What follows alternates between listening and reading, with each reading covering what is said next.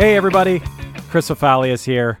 We're getting pretty deep into 2021 now, and I wanted to take a moment here and look back at some albums that became classic this year.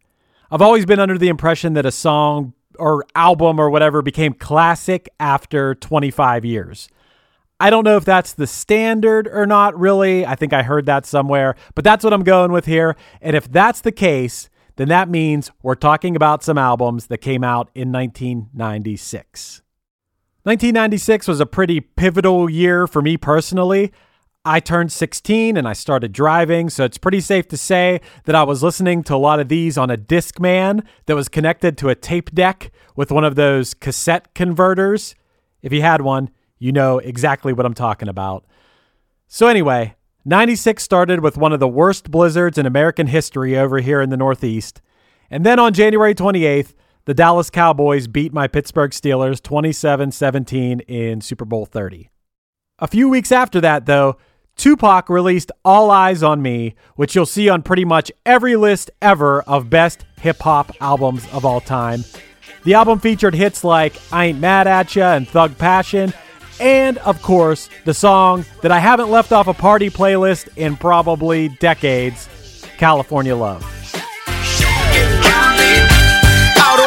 Fresh out of jail, California dreaming. Soon as I step on the scene, I'm hearing hoochie screaming, fiending for money and alcohol. The life of a West Side player with cowards die in a strong ball. Only in Cali will we riot, not rally to live and die. In LA we wear chucks, not valleys. Yeah, that's right. Dressed in loafs and khaki suits and ride is what we do. Flossing but have caution, we collide with other crews, famous because we throw grams. Later that year in September, Tupac would die at 25 years old as a result of a drive by shooting in Las Vegas. The album All Eyez on Me is now the same age as Tupac was when he passed away. A little later that year, on April 16th, Rage Against the Machine released Evil Empire.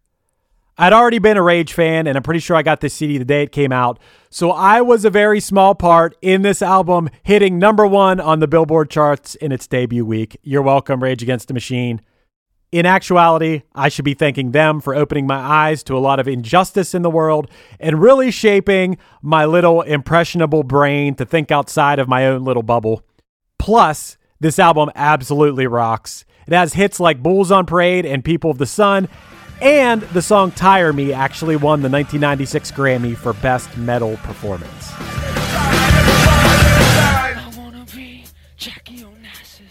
I wanna wear a pair of dark sunglasses.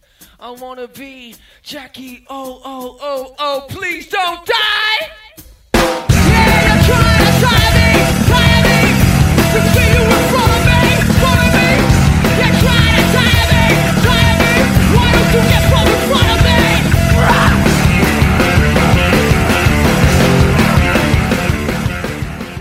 On July 23rd, we got the debut album from a 19 year old New York City singer songwriter named Fiona Apple. That album featured hits like Shadowboxer and Criminal, and Criminal actually won a Grammy two years later, which kind of shows the staying power of this album. It was one of the most critically acclaimed albums of 1996. My favorite song from this one was actually the intensely emotional Never Is a Promise. But as the scenery grows, I see in different lights.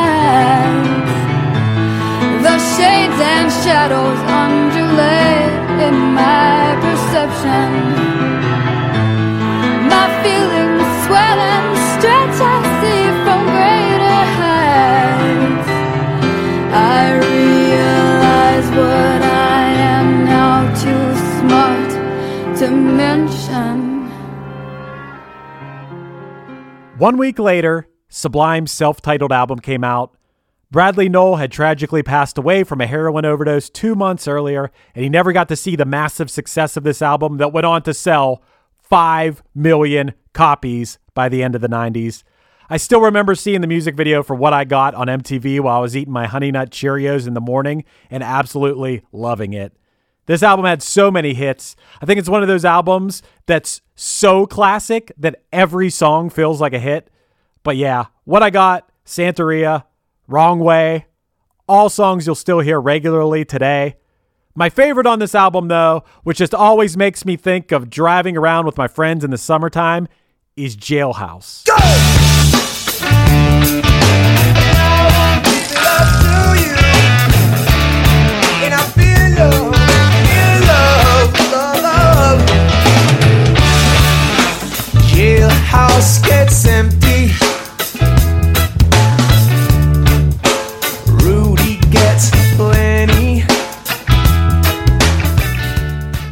September 24th of 1996 would be a landmark day in rock history.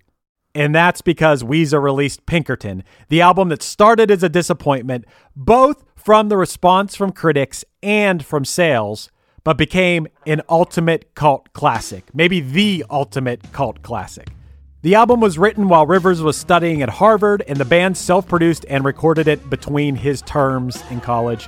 This was the last album with Matt Sharp on bass, and yeah, this album just feels so authentic and emotional and real, and I think that's why it stood the test of time. All the redheads said you shred the cello, and I'm jello, baby. Two won't talk, won't look, won't think of me. I'm the epitome of public enemy. Why you wanna go and do me like that? Come down on the street and dance with me. I'm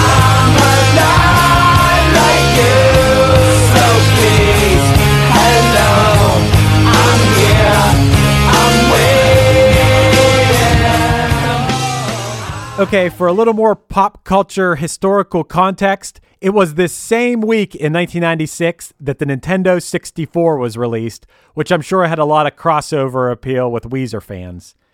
And it's crazy that September 24th, 1996 was not only the release date of Pinkerton, but also of Everything Sucks from The Descendents. What a day.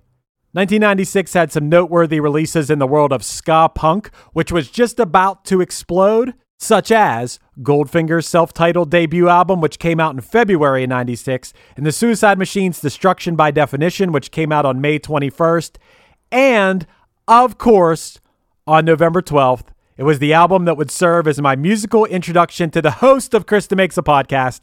That's right, Less Than Jake's Losing Streak. I know every word to this album, and I'm sure a decent amount of people who are listening to this right now do as well. I can still remember being mesmerized by the music video for Automatic when I saw it on MTV's 120 Minutes, which I watched every week. And I could not wait to go see them live and be part of all that fun.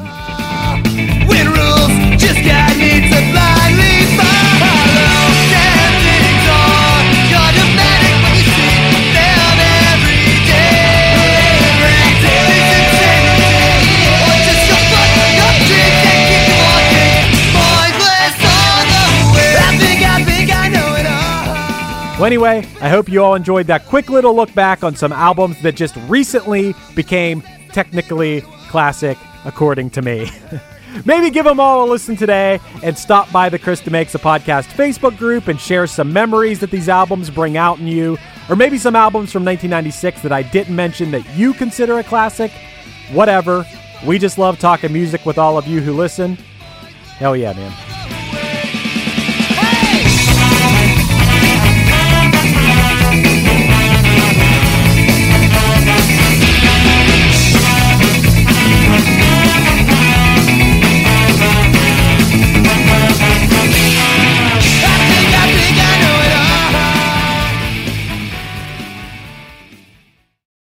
What's up? My name's Lurk, and I'm the host of Lambgoat's Van Flip podcast. Every week, I have in depth conversations with bands from all over the scene, big and small. We also like to keep our finger on the pulse and showcase up and coming bands on the show as well. So come check out Lambgoat's Van Flip podcast.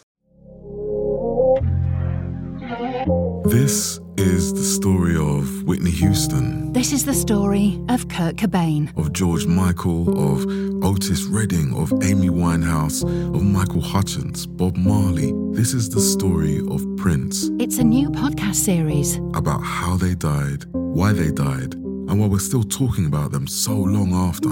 It's like nothing you've ever heard before. It's storytelling. But it's more than that because rock stars, They tell us how we feel. They change our mood, they change the clothes we wear, the people we hang out with. the way we remember things. It's them who give us those ludicrous moments, the ones where you're Jumping around, singing your heart out, feeling understood. And it's those moments we'll help you remember, the ones you're thinking about right now. That feeling That feeling. is coming soon from Crowd Network. Just search for Death of a Rock Star on your podcast app. And subscribe now.